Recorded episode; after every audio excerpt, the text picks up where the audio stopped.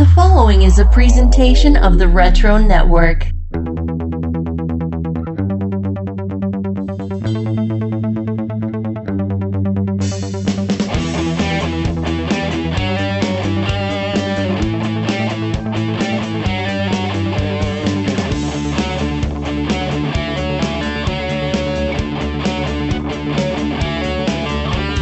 Greetings, geeks, and welcome to another edition of Wizards Half, the podcast where we get into all the nitty gritty details we didn't have time for on the main show. This is mini episode 40.5, and let's jump right in. Alright, so first up here, there is the Halloween contest. Yes, the annual event everybody looked forward to back in the day when you were reading Wizard. That one we will not be covering on this mini episode because Michael and I had a 40 minute conversation just getting into our thoughts on all of the costumes. That will be presented as a special video on YouTube. So make sure you go over there and check it out. You'll get the visuals as well as our commentary. But as far as other contests go, let's talk about Cap's kooky contests.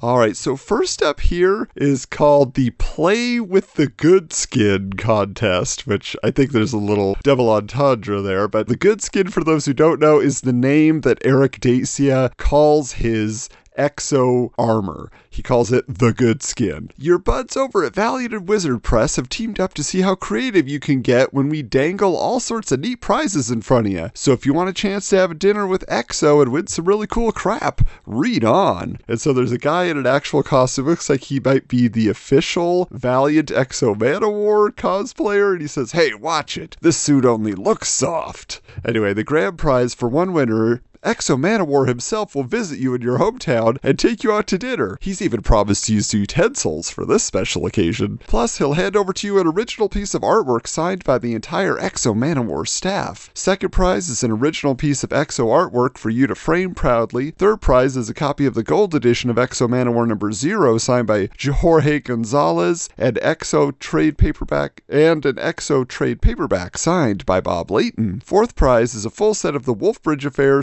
storyline Manowar 37 through 40 signed by the artists Rick Levins and Randy Elliott. So, how do I win? Simple. Since it's Halloween time and everyone's costume minded, we'd like to see what Aric would look like on Halloween night. Draw a picture of X-O Manowar trick or treating for Halloween, the way you think his armor would appear in another, different, wilder form. For example, Aric says to himself, I'd like my armor to look like Frankenstein's monster, so the armor would have various nuts and bolts all over it. It's all up to you and your imagination. Your drawing can be either full color or black and white, but please follow those old directions below and be original. Remember, art quality doesn't count but we're also looking for truly original ideas. So, yeah, so this is something very much along the lines of the Vampirella contest they did recently. So, it's kind of fun here. Looking forward to seeing all those entries and what people came up with. But, you know, we can't get into these contests without checking out the fine print. So, let's see what we got here in the legal stuff. Contest is open to anyone except employees of Wizard Press and Voyager Communications, their immediate families, and anybody who doesn't chuckle a little bit every time Aric blows a two foot hole in a spider alien. Come on, people, that's comedy. yes, indeed. Next. Ted Buck says that during the grand prize dinner, the waiter spills soup on Aric and X-O rips off one of his arms and beats him with the bloodied stump. Well, hey, staying on that violent streak there. I will say also that they have the return of the winner announcements from previous contests. And so uh, they say, Congratulations to Ed Weiss of New York, New York, the winner of Wizard number 37's X Men contest. I don't remember which contest that was. It was so long ago at this point. But there you go, the X-O Manowar costume contest. What do we have next? Sticking with the Halloween theme, it says carve this. With that All Hallows Eve thing coming up any day now, you can either waste your time sitting around waiting to turn the hose on any kids, sneaking around with eggs and shaving cream, or else join Malibu and Wizard Press in celebrating Halloween by creating your own Lord Pumpkin Jack o' Lantern. For those who don't know, Lord Pumpkin was this new villainous, kind of tragic villain that had popped up in the Malibu universe. I will tell you as well, last Halloween for the Retro Network Halloween special, Michael and I listed like our top scariest comic book characters, and on my list was Lord Pumpkin. So you guys might get a chance to hear Michael's picks and some of mine as well. But let's get back to this contest. The grand prize here a complete set of color keys from Lord Pumpkin number zero, as well as a copy of Lord Pumpkin number zero, both signed by Dan Danko and Aaron Lopresti. If that's not enough of old Pumpkinhead, then how's about a complete set of Ultraverse comics featuring Lord Pumpkin as well? I actually totally would have wanted to win this. A second prize, Lord Pumpkin number zero, signed by Danko and Lopresti, and a complete set of Ultraverse comics featuring Lord Pumpkin. Second prize ain't bad either. And third prize, all those friggin' Ultraverse comics for the king of huge orange vegetables made an appearance. Again, I think in this case, if I had entered this, there would have been no way of losing, because that's exciting to me. So, how do you enter? Simply take a photo, no Polaroids, and focus of your own homemade Lord Pumpkin head carved from a genuine pumpkin. You can either keep it simple or add stuff to it to make it look even more Lord Pumpkinish. Heck, if you're up to it, perform the necessary ritual and give it a soul. That'd be a sure bet to win. Then fill out the official Lord Pumpkin coupon below, stick it in an envelope along with your photograph, slap a stamp on it, the envelope, not the photo, dummy, and mail it to the Lord Pumpkin contest. All right, let's see what we got here in the legal stuff. No purchase necessary. Contest is open to anyone except employees of Wizard and Malibu Comics, their immediate families, and anyone who gives apples or pennies to trick or treaters. What the hell kind of lame ass crap is that? Ain't it the truth? All right, so now uh, the second joke in the fine print here, a little bit of a non sequitur. So it says, offer void were prohibited, regulated, or restricted by law in a manner inconsistent with the purpose and rules of hereof. How does Garth feel about Wayne's shady past as a horror character in the movie Halloween? Wow. That is a deep cut. Wait, Wayne? Who's Wayne? All right, all you horror buffs out there, talking to you, 50 Cent comic collector. What is that joke referring to? Okay, I mean, is there a character named Wayne in the first Halloween movie? I don't remember that. All right, on to the next. And it's the big show, yeah. Okay, not quite. But this says Southern Showdown.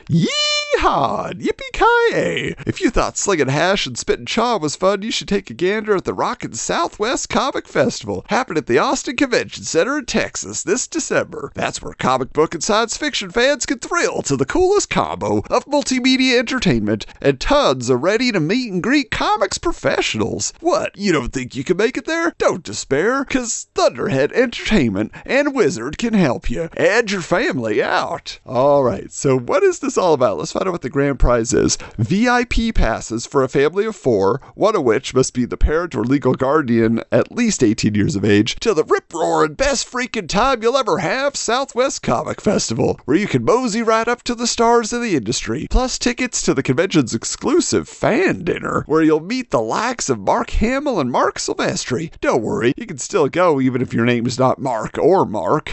In addition to round trip airfare, transportation to and from the show, and hotel accommodations, Thunderhead Entertainment, the show sponsor, is also providing the winner with some mighty fine SWCF duds. So, you're wondering how a partner like yourself could win this here contest, right? Well, it couldn't be simpler. Just fill out that there official two-step in Texas coupon below. Attach a photocopy of a document proving that either you or someone you'll be traveling with is the parent or legal guardian of your family and 18 or older. Stick it all in an envelope and brandish a stamp on it and mail the whole caboodle off to. So there you go. They definitely uh, stuck with that Western theme there, Southwest Comic Convention here. Let's see in the fine print. Ah, yes. Here we go. No purchase necessary. Contest is open to anyone except employees of Wizard Press and Thunderhead Entertainment, their immediate families, and anyone who didn't know that if it ain't big, it ain't from Texas. And uh, also next up here for our second joke. So offer void were prohibited, regulated, or restricted by law in a manner inconsistent to the purpose and rules thereof. You gotta ask yourself, did he fire five shots or six? To tell you the truth, in all this excitement, I've even forgotten myself.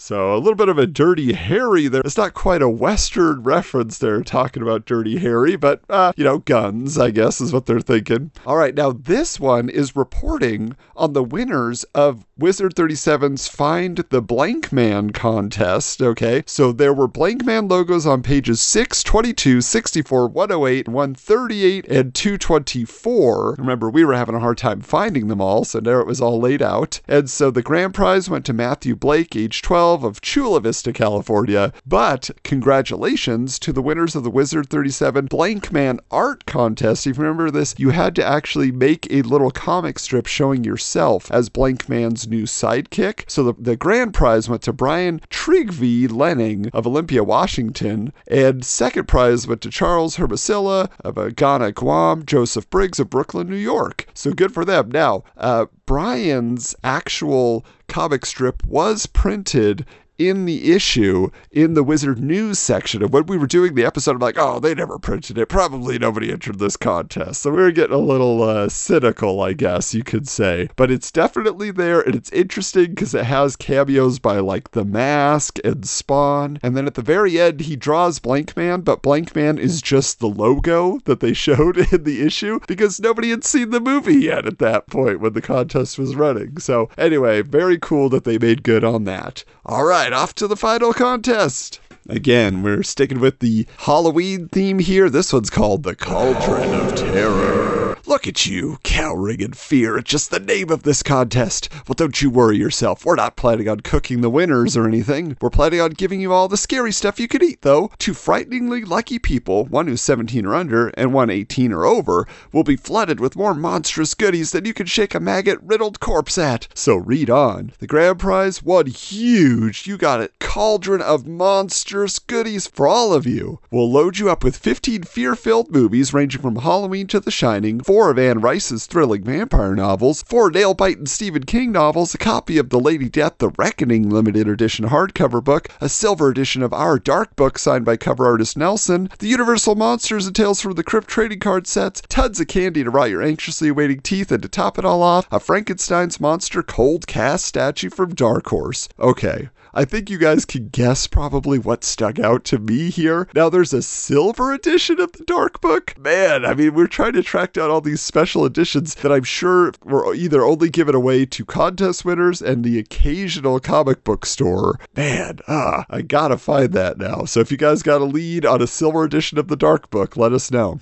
Now, grand prize number two, which is for people 17 or under, is another enormous cauldron packed with 14 classic horror flicks like the original Boris Karloff Frankenstein movie and the unforgettable creature from the Black Lagoon, a bunch of PVC Universal Monster figures, that silver signed by Nelson Dark Book, those cool Universal Monsters and Tales for the Crypt card sets, a couple of Tales for the Crypt Keeper comics based on the Saturday morning cartoon from EC, enough candy to give you such a sugar high you won't come down till the year 2001, and an awesome looking King Kong soft vinyl kit from Dark Horse. I will tell you, I have a near complete set of the Tales from the Crypt cards, and they are very fun. There's just a lot of jokes, obviously, as you would imagine, mixed into it. Plus, they have like behind the scenes cards, and so it's really neat. In fact, I actually got to have uh, John Kassir, who did the voice of the Crypt Keeper, as my co star in an episode of my YouTube series, which is called RD's Retro Detention. So if you want to go back and check out the 2020 Halloween episode, I even wrote a song about the Crypt Keeper in that. So yeah, it's a very fun thing for your Halloween enjoyment. All right, let's get on to the rest of the contest details. You know you want all that stuff. You know you'll do anything to get it. Well, we've made it very doable. Just take a gander at these five sick, horrible comic book scenes and figure out what particular issues they are from. And yeah, I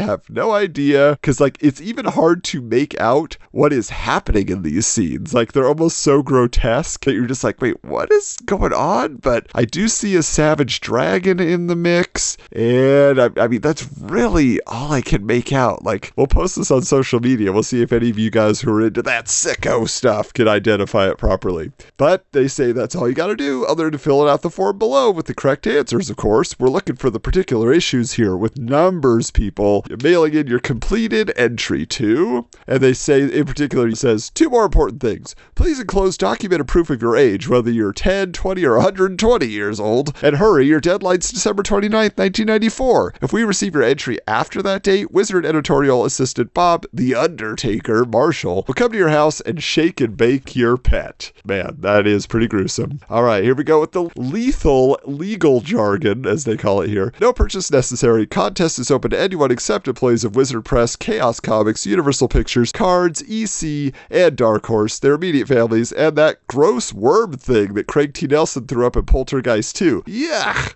All right, and the second joke offer void were prohibited, regulated, or restricted by law in a manner inconsistent with the purpose and rules hereof. Whatever you do, don't open that door. Please, don't open that. There you go. So the Cauldron of Terror contest. Uh, now, the winner that they're announcing on this page is Matthias Reeve of Winnipeg, Manitoba, Canada, the winner of Wizard Number 37's Maximum Carnage contest. So apparently, the wrongly accused villains who were not part of Maximum Carnage were the Hobgoblin and Shocker, which I'm pretty sure I got that right when I predicted that. So that's exciting. But the Maximum Carnage contest, I mean, that was where you could win, like, I believe you got like a Super Nintendo, you got the game, you got all sorts of stuff. So hey, it went to Canada. Those lucky Canucks. And that does it for Cap's kooky contests. And now it's time for Robin's Reading Rainbow.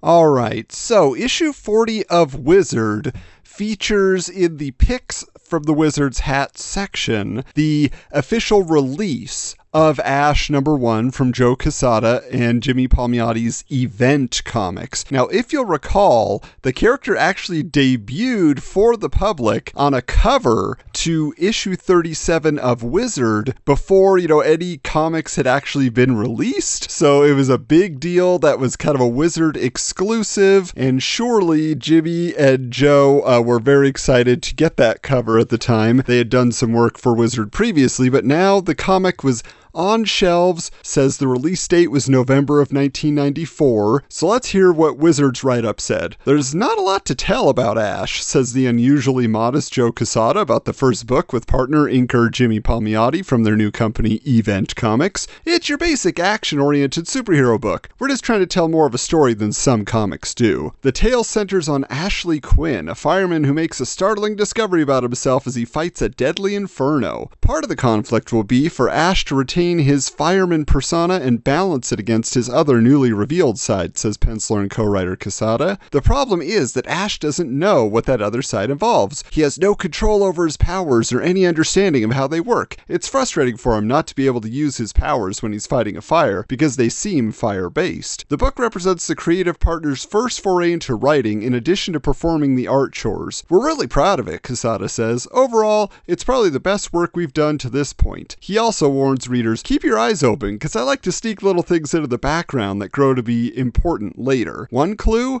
a major player will appear in the first few pages of this issue, but that won't be apparent for many more issues. So, yeah, so there you go. This is what they're saying. There's kind of some mystery around it, but it is their first time out. So, what did I think? Well, I was able to get my hands on the first four issues. And man, first of all, you just gotta pat these guys on the back. They know how to do an awesome cover, okay? Because these are all wraparound covers. The first one is just kind of a, a full body torso shot of Ash just staring you down. He's got the fire in his eyes and the, the flames going all around him. But then you open up the book and it is ghoulish from page one because you just see this burned, charred face in the darkness screaming, Yeah! and then it just says bird, baby bird. what you're introduced to in the opening scene is basically a bunch of firefighters yes fighting a fire. So they're all in there. People are being carried out. They're being rescued. You do see that character that they are alluding to who will become important later. And then on the fourth page what you find is a charred burned body in the wreckage. And the firefighter who's there he says oh man he's one of ours Ashley? So they rush him to the hospital. You see him in there, like, the, you know, the doctors in the ER. They're not sure they can save him. They're just like, what the? But then you click over to the next page, and suddenly he is awake and he's making jokes about everybody giving him a sponge bath. So, yeah, there's this mystical recovery that everybody's just kind of can't believe what's going on. But they're also not as inquisitive as I would imagine, because at least one of them saw his fully charred body and now he has skin. So it seems like you'd be like, how did that happen? Now, there's also another firefighter who was not as lucky and he is still in the bed there. So, anyway, you go back to Ashley's house and he falls asleep watching the news. And when he wakes up, he's surrounded by all this electricity and he says, Where's the fire? And all of a sudden, ah!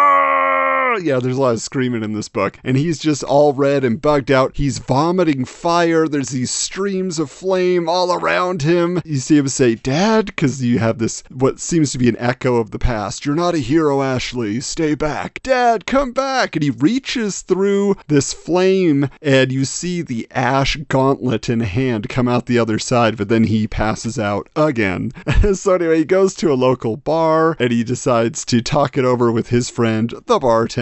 And essentially, from there, there's this explosion on a bridge. There's kind of this traffic accident, and there's this huge fire. And all of a sudden, he wakes up again and he starts vomiting flame, and it transforms him completely into Ash. So it's this huge double page spread, and you see him lunging into duty. This is kind of fun in that he jumps down out of his second or third story window onto his motorcycle and then takes off towards the bridge. He's totally silent at this point. He's not saying anything, and when he shows up, there is a snake dragon woman demon, and she says, I'm not having a good day here, and I'm gonna take it out on somebody. So yeah, so that was what you have in the first, you know, action elements of what is going on here. Now, what I will say is that uh, Quesada and Palmiotti in each issue, they have gotten a Comics Pro to do a pinup of Ash, and in this first one, it's Barry Windsor Smith, and he is posing with two characters that I assume are some sort of character owned creatures called Strange Hands and Brawn. I don't know what they are from, but it is a Barry Windsor Smith joint, I am sure. And then they give a little biography. So it's kind of cool how they decide that they will uh, Uh, give the spotlight to one of their friends that I'm sure they've met at conventions or just working with them. There's also a letters section in the back where everybody basically gets their chance to talk. So, you know, Jimmy's got a spot to talk. You got Joe has his spot to talk. Of course, you have the letters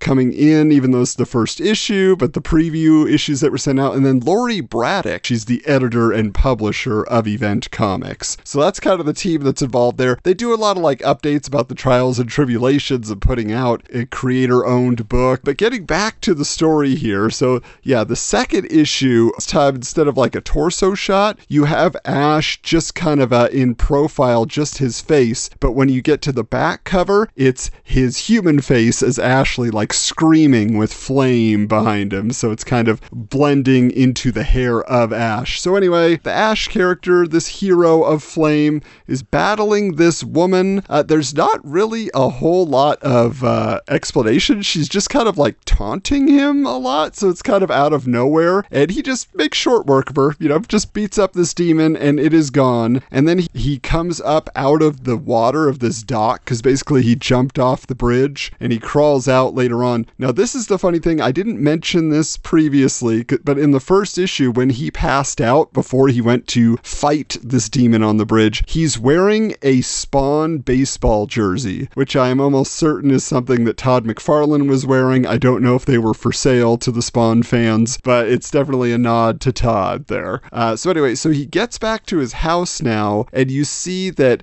he is looking at himself and he doesn't have a scar where he used to have a scar. So, it goes into a flashback about where the scar came from. You see his dad, who's this big tough guy, telling him he's grounded. And then his buddy comes up. He's like, hey, man, we got to go to that concert. He sneaks out his window to go to the concert, but when he does, he kicks takes off a candle that he had lit that was sitting on top of a skull because he's so rock and roll. And uh, it set the house on fire while they were at the concert, apparently. So when he gets back, it's in flames. He tries to run in. He's, he's saying, like, Dad, Dad. And that's where his dad was telling him, Ashley, stay back. You're not a hero, I guess, while he is burning to death. And so he tries to reach in to save his dad, but the flames scar his arm. And so now when he comes out of the flashback, the scar has returned. Now, another funny little Easter egg here is the the other firefighter who is still at the hospital. He is watching TV and the news is on. And who are the news anchors? Yes, it's Lois and Clark. And they literally call each other Lois and Clark, but they're kind of drawn in the 1940s style. You know, it's that old school look. You know, Clark definitely has the spit curl and all of that, but, you know, Lois has the short cropped hair. And anyway, it's just kind of a fun little extra that he shoved in there with the art it, it's weird because there's not really like a mystery yet. Like, I feel like he's not asking as many questions as he should be. He's kind of just wandering around and taking it as it is. And he gets onto his motorcycle and he takes off. But wouldn't you know it, he gets accosted by some mutant street thugs. Well, I don't know if they're officially mutants, but they look like the mutants, I feel like, from Dark Knight Returns. So they knock him off his bike and then they shove an ice pick in his face. And when that happens, of course, he vomits flame and transforms into ash. Now, I don't know if you're noticing it yet, but I'm mentioning flames, transformation, and motorcycles. He's basically an echo of Ghost Rider, and I don't think that was anything I ever anticipated. I mean, he's got flame based powers, he rides a motorcycle, and he transforms when there is violence or, I mean, innocence. I mean, in this case, I would say when they're flame based issues, but this time they just like pulled a knife on him, and he was the innocent. You know, nobody started a fire, so it can't always be fire related. And yeah, then he hulks out and he transforms, and now he's this silent destroyer of evil. You know, he melts their daggers they're trying to stab him with and all that kind of stuff.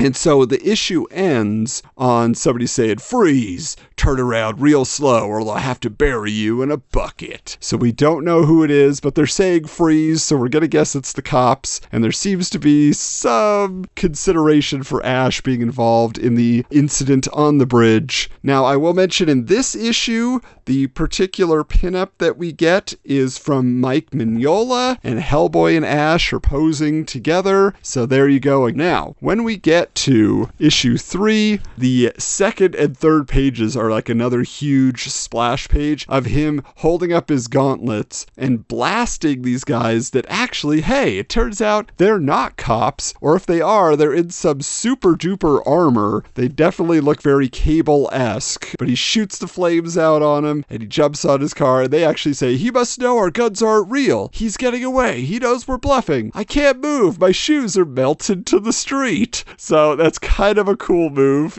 as you melt somebody's boots or shoes to the street and they can't come after you. Pretty tricky. Anyway, there's some more men in black that are very suspicious and they are waiting for Ash, but he manages to jump over them with his motorcycle. Now, this is a very cool de-transformation, I guess you call it, where he is turning from Ash back into Ashley, the firefighter. It's not like his skin is melting off, but instead it's like the mouth is getting wider, and then the mouth basically like pulls backwards over his head, and his real head comes out through it, and he keeps going, It hurts! It hurts! Interestingly enough, the next thing you see is that he is having flashbacks to the incident where he got burned in the first place. So you see him kind of in this house where he's trying to rescue, and then you see this mysterious face again that basically looks like some sort of clown. This is the second time we've seen the character in three issues, but we don't quite know what it's all about yet. Anyway, so after all that, you see Ash goes back to his favorite watering hole, and again, he's hanging out with his bartender buddy, and so you're kind of meeting eating all the different barflies. And he doesn't believe what Ashley is telling him about the fact that he's now transforming into this creature. So he takes him into the bathroom and he vomits flame and he transforms. And the guy's like looking at him like he can't believe it. But you would think he would kind of run out of the place, you know? You'd imagine that he wouldn't be hanging out for very long, but he kind of takes it in stride and they end up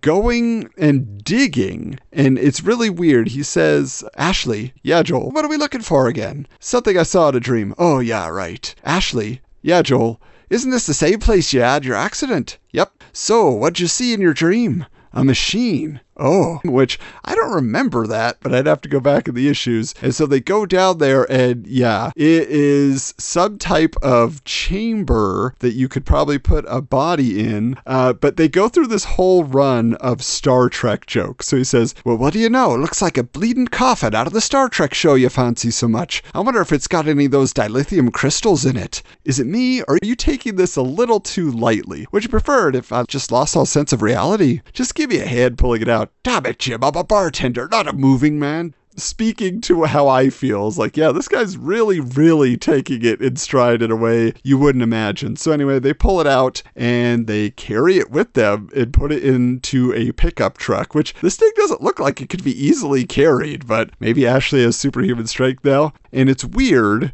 because you see this weird thing in the shadow is somebody crying with a Sin City hat on and a Hellboy t-shirt, but it's all in shadow, so all you see are the logos of those things. Next is kind of another weird turn of events. There is a girl gang. So there's a gang of four girls that are hijacking a subway car. It's not really clear why they're doing it, but they're all just kind of like bickering between each other and talking about how like uh yoo-hoo, I could drive a train. My dad used to work for the transit authority. Your dad was a janitor for the port authority. Yeah, whatever. You know, so it's just kind of like girl speak. But anyway, they uh you see Ashley gets back uh, onto the job and he is now going to help them fight a fire. And strangely enough, he is hearing things, so he's like, "Oh, I can save this person." But next thing you know, another double page spread and there is an angel who has giant wings and his eyes are covered by some sort of cloth. And he says, I believe that you'll find these young ladies are the cause of this disaster. Please make sure they receive the proper punishment.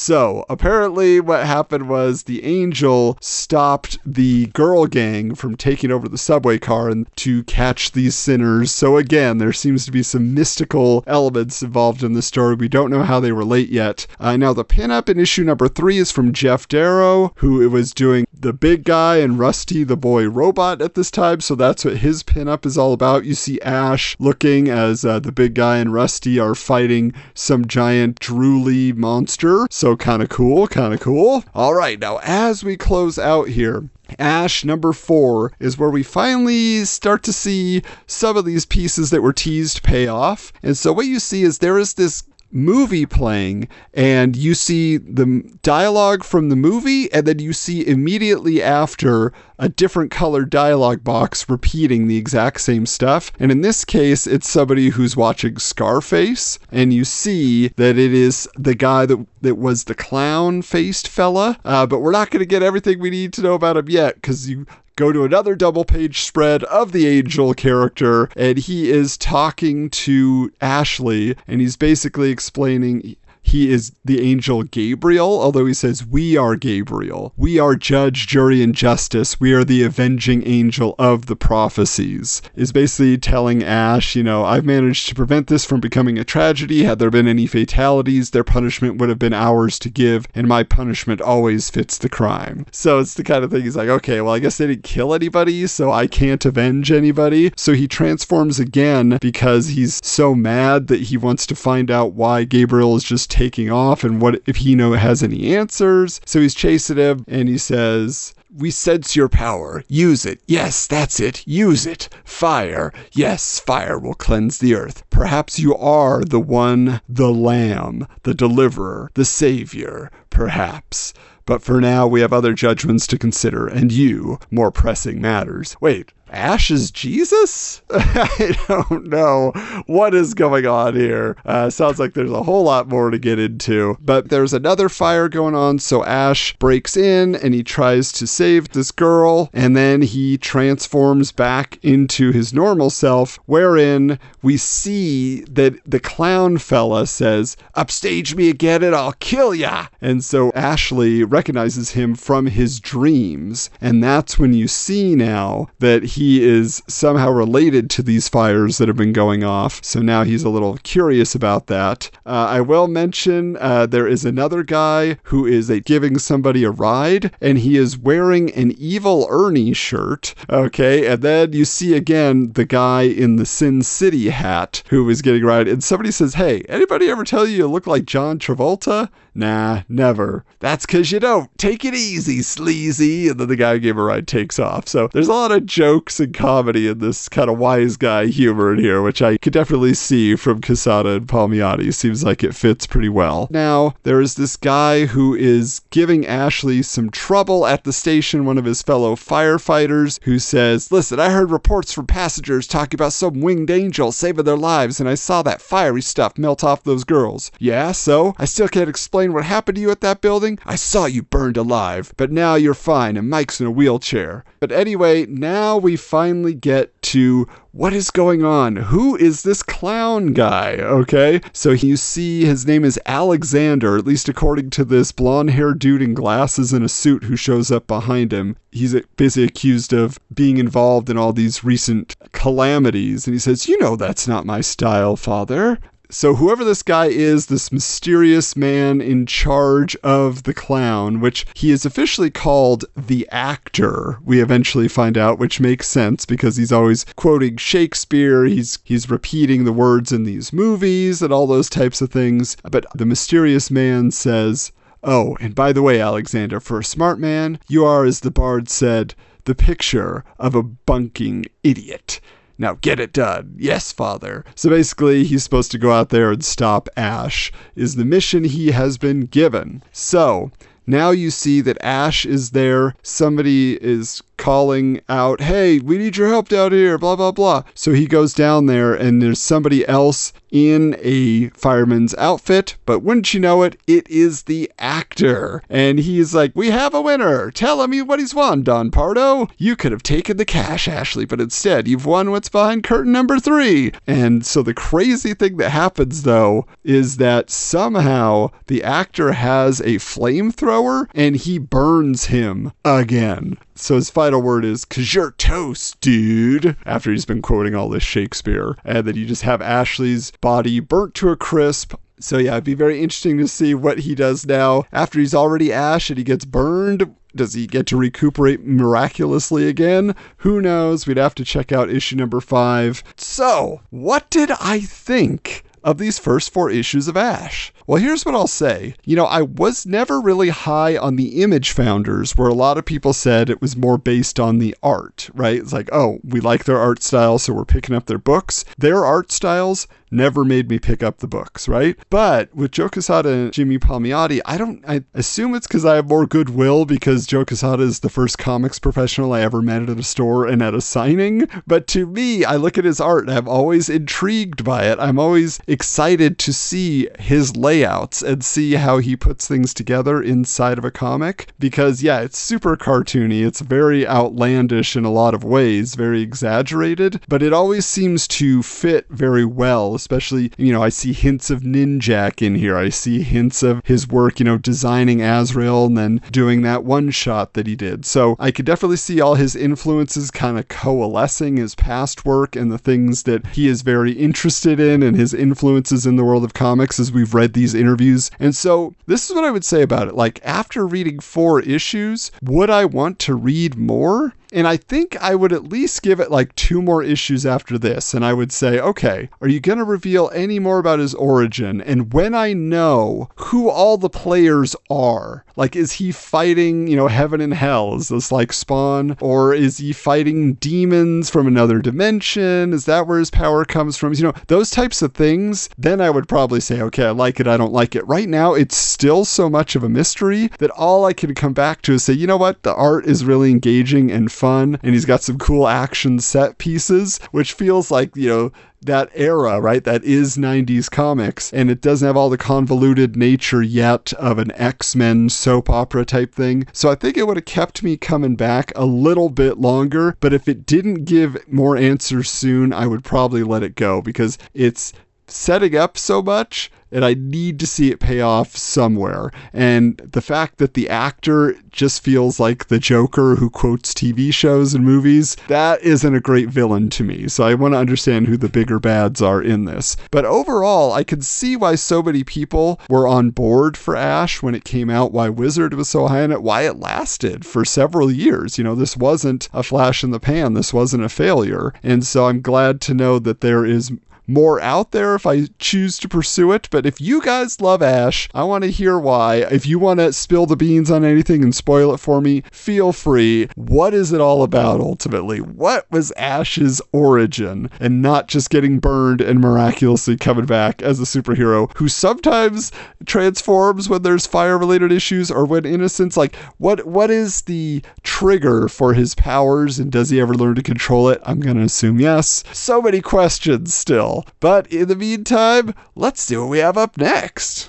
Oh, yeah. Now it's time for Hunk and Babe of the Month. Too sexy for my shirt. Too sexy for my shirt. So sexy it hurts. And I'm too sexy for Milan. Too sexy for Milan, New York, and Japan.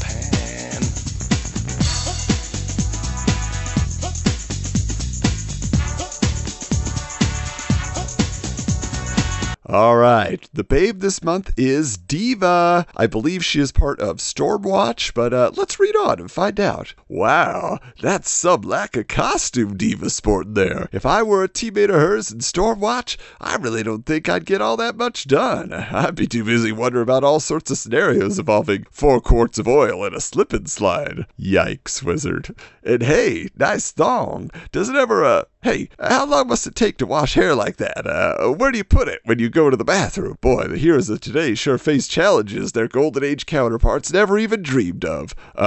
Whoop, went off on a tangent, uh, sorry. Aside from her looks, figure, creamy smooth skin, and awesome freaking hair, Diva's also got all sorts of special government clearance, so odds are that if you date her, she'll be able to get rid of your parking tickets and stuff. Maybe even get you Paula Jones's autograph. Paula Jones's autograph. Okay, that needs a little bit of context for those who weren't around in the 90s and weren't paying attention to the news. So it's well known that former President Bill Clinton couldn't keep it in his pants, and that went back to before he was even in the White House. And Paula Jones was a former Arkansas government worker who basically sued Bill Clinton for sexual harassment. And of course, that didn't stop him from continuing to harass. And of course, many other women came out of the woodwork during this time as well. But Paula Jones was kind of the first one who didn't actually have an affair with him, but was more like, knock it off, Bill. Yeah,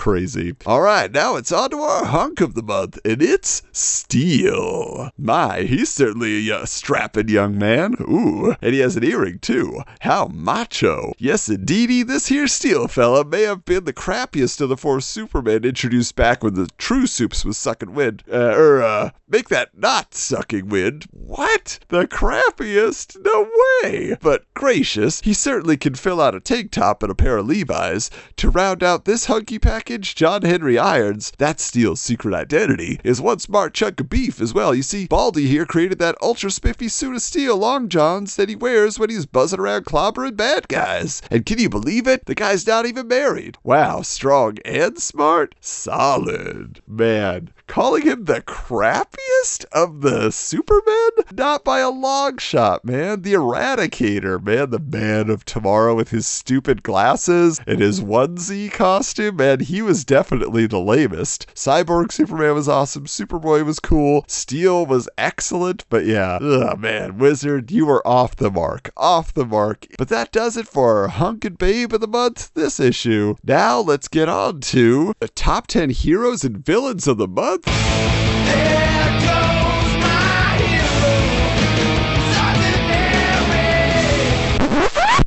Wait a minute. We're taking this month off from the usual hot heroes and villains listings to bring you the 10 coolest looking spooky characters. You try writing different stuff about the same 10 characters for a year. Ugh. Yeah, so let's get into it here. First up is Venom in the number one spot. Mmm, looks like Venom here just spotted a Gary Coleman kebab. Now that's good eating. Though he's a mite played out these days, Venom was easily the coolest looking fella in the comics back when McFarlane was drawing him. No stupid long tongue, no phlegm like green spit, no stupid overdone eyes, just a cool looking spooky character that quickly became the Spider Man villain. Part human, part alien symbiote, Venom was once reporter Eddie Brock. When he lost his job due to shoddy reporting skills, he blamed Spidey, of course. Eddie bonded with the symbiote, which had recently been defeated by Spider Man. Together, they were the sweetest couple since Mickey and Mallory. Mickey and Mallory? I don't know what that is in reference to. Is, is that a movie? Is that a TV series? Somebody help me out. Number two is Helspont from Wildcats.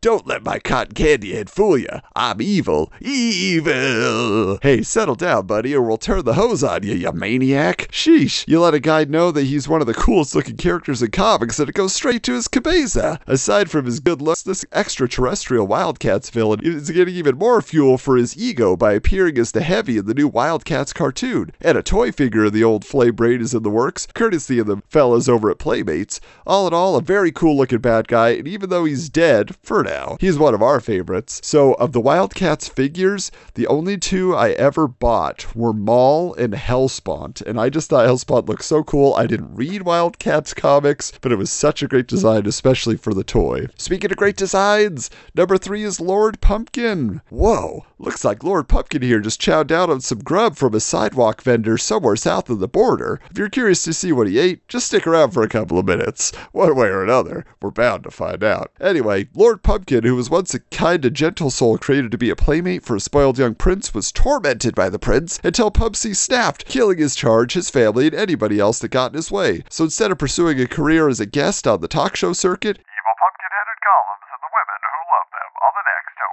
Pubsy became one of them supervillain types, and we like it better this way. Next up is Ghost Rider. So it says, It just dawned on us. If you want to make a cool looking comic book character, just set its head on fire. Don't try this in real life, though. Mark Mass, who entered as Ghost Rider in our Halloween costume contest, lit his head on fire, and all he got was a bunch of crappy books. The whole story behind the Ghost Rider fella is that he's a real powerful spirit bonded to a human, and when somebody does a rudeness to an innocent, bam, GR shows up and somebody gets their clock cleaned. With that level of angst and hostility, old GR must have been an art student or something in a previous life. So yeah, be sure to check out our YouTube video about the Halloween costume contest, and then check social media. Uh, we'll be posting those uh, pictures as well from the costume contest. That guy was crazy. Number five is the alien, like the xenomorph from the Aliens movies. Somebody get this guy some tartar control crest and a good toothbrush. Yuck! That's about three pounds of plaque on this critter. Aside from his teeth, act- actually, I don't think his is appropriate here. Aliens, aside from the queen, are like drone bees, which makes them asexual. That's gotta suck. Anyway, aside from its teeth, aliens are easily the coolest looking movie monsters, and one of the all time coolest groups of creepy crawlers ever created. Talk about your alliteration. With their inhuman strength, tough exoskeletons, super keen double snapping jaws, spiked tails, and acid blood that can eat through anything, these little buggers are definitely the best there is at what they do. Sorry, Wolvie.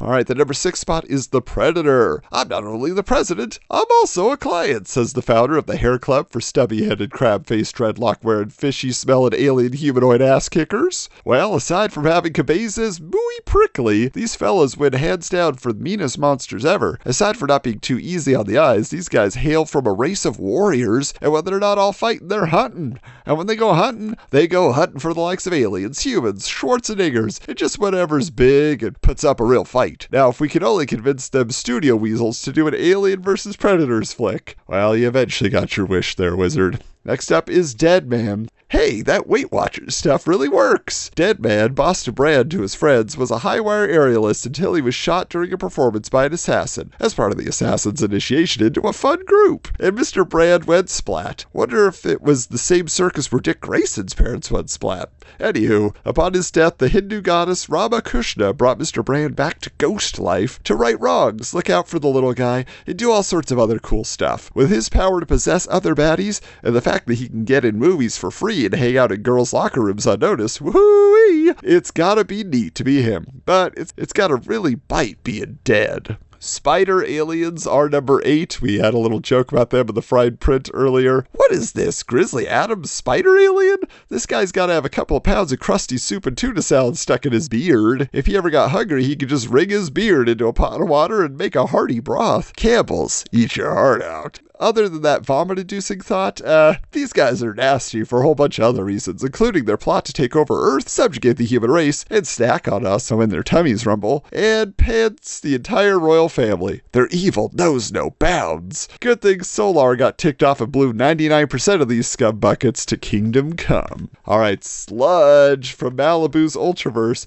Achoo! Achoo! Ugh, somebody get me a big Kleenex. Sludge, looking like he was eating some rancid French onion soup when he sneezed, is the slappiest entry in this month's spooky character countdown. Yeah, his looks are inspired by Swamp Thing and Man Thing, but those two, who are all made up of salad and stuff, look a hell of a lot more tasty than they do spooky. Think of it. Sprinkle some Baco's artificially flavored bacon bits on Swamp Thing, jam a cherry tomato in his butt, coat him with blue cheese, and boom, one vertigo appetizer coming up. Sludge, on the other hand, is just a dripping, crooked ex cop who lives in the sewer. Not at all yummy. All right, finally, the number 10 spot are the Brood. We already went over one surefire way to make a character look cool light its head on fire. If that ever fails, jam about a hundred pointy teeth in its freaking head. That'll do the job. Just ask Venom, Carnage, the shark.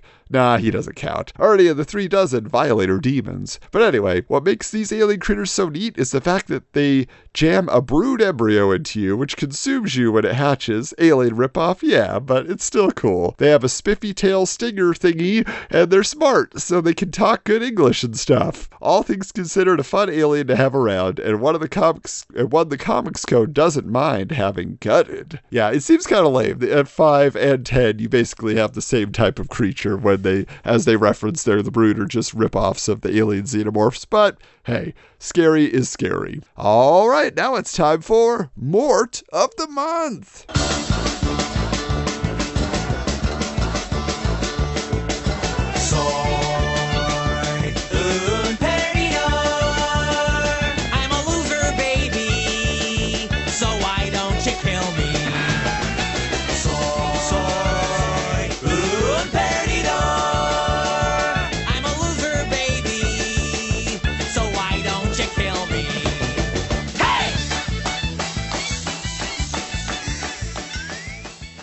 This time around, our Mort is Ultra, the multi alien. Wizard says, Ultra, the multi alien, huh? More like Jackass, the ridiculous alien, if you ask me. Who was dropping acid at DC when this load of horse crap was created? To make matters worse, this piece of dead weight has an origin even cheesier than the worst Roger Corman flick. Check this out. Space pilot Ace Arn was piloting a tourist space cruise when the ship was caught in the magnetic field of a comet. While he helped evacuate the rest of the ship, he couldn't escape in time. After awakening in a cavern of an asteroid, Ace was attacked by four funky fresh aliens, each brandishing a gun that would turn the victim into a duplicate of the individual firing the gun. Being hit by all four beams at once turned our guy Ace into the four part Ultra, who, after defeating the aliens and returning to Earth, became a superhero. Want to be a real hero, Ace? Go drive a nail into your forehead and jump in front of a bus. Now that would be a good deed. Oh, a little harsh there, Wizard, for Ultra, the multi alien, but yeah, this guy he's got his four quadrants uh, split between his chest and arms and his legs, so kind of rough there. But yeah, there you go. The top 10 spookiest heroes and villains of the month. And that does it for this edition of Wizard's Half. Yes, episode 40.5 is in the books. Thanks for listening, guys. Hope we didn't creep you out too much. Ooh. But yes, we have plenty more to come on the uh, main episodes. I will tell you that in episode 41, we have an awesome trio of guests. Ooh, trio, yes indeed. They are from the Dollar Bin Bandits podcast, which you can check out on YouTube. They do awesome interviews with like big names, guys, like names that are constantly in Wizard. So you might want to go check them out and get used to their vibe. But they are a super fun group. We had a great conversation talking about the 300 page year ender Wizard number 41. And amazingly, we kept it under two hours. So I, I hope that you will look forward to that episode. And also, just so you know, with episode 42, Michael and Steven are back. Oh, the boys are back in town. So you'll be able to hear the original trio of wizards reunited having some fun. Be sure to check us out on Twitter at Wizards Comics, on Instagram at Wizards underscore comics. Are you subscribed to our YouTube channel? Get on over there at Wizards Podcast because we have more videos on the way. Like I said, the Halloween costume contest is going to be presented as a video with our commentary. Should be super fun. So check it out, and until next time, keep your books bagged and boarded.